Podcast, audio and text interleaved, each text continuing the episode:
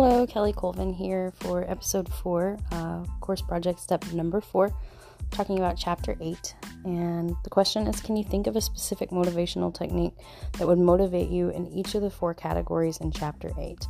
So the first one is positive eccentric, ex- extrinsic, excuse me. So rewards such as pay raises, promotions, bonuses, praise. Um, for me, being rewarded by unexpected praise or small tokens of appreciation on what really motivate me and surprise me. Recently, a coworker bought me a gift certificate for a manicure and a pedicure at a local nail salon. These are typically things that I don't indulge in for myself, but when the coworker purchased it for me, it was incredibly motivating. And the reason that she did so was because she felt like I went above and beyond in my job. In which my response was, you know, I get paid to do this, it is my job, but it was nice to be rewarded in that manner. The next one is going to be negative extrinsic. So threats are being punished. Um, it's motivated by fear of punishment.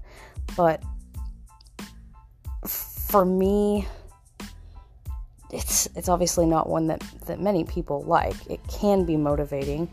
Um, and the way that it, the most effective way that it can be motivating is the delivery has to be diplomatic.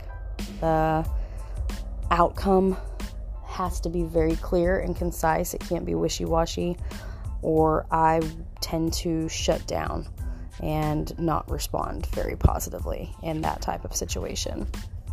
The third is intrinsic positive. Uh, an example of the intrinsic positive technique that would be motivational for me would be the ability to have autonomy and space to be creative. This approach allows people to enjoy their work and get a sense of accomplishment. So me being able to do that without any type of micromanagement um, is very positive and rewarding to me. The last one is intrinsic negative.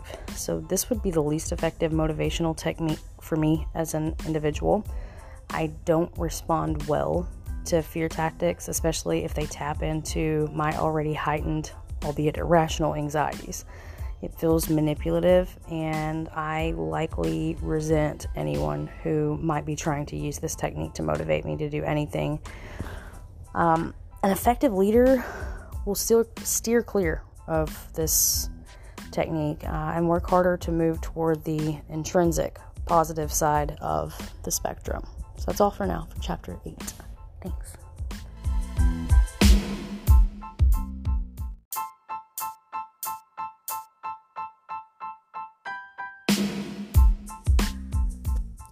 Part two of episode four touches on question nine with chapter nine.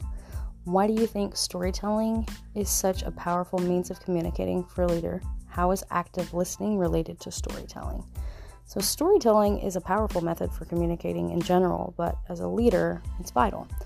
When followers or audiences are told a story, they are more likely to remember the facts that are most important to the message being delivered. And it also helps listeners buy into the message, uh, what's trying to be accomplished, the goals that are set forth. Active listening and storytelling are related because the art of storytelling helps an audience engage in active listening. When an audience becomes engaged in the story, they value the message and then can work to put the goals and the purposes in action. So essentially, storytelling and active listening are all rolled up into one another. Um, one is required for the other and vice versa. And that's it for episode number four. Thanks.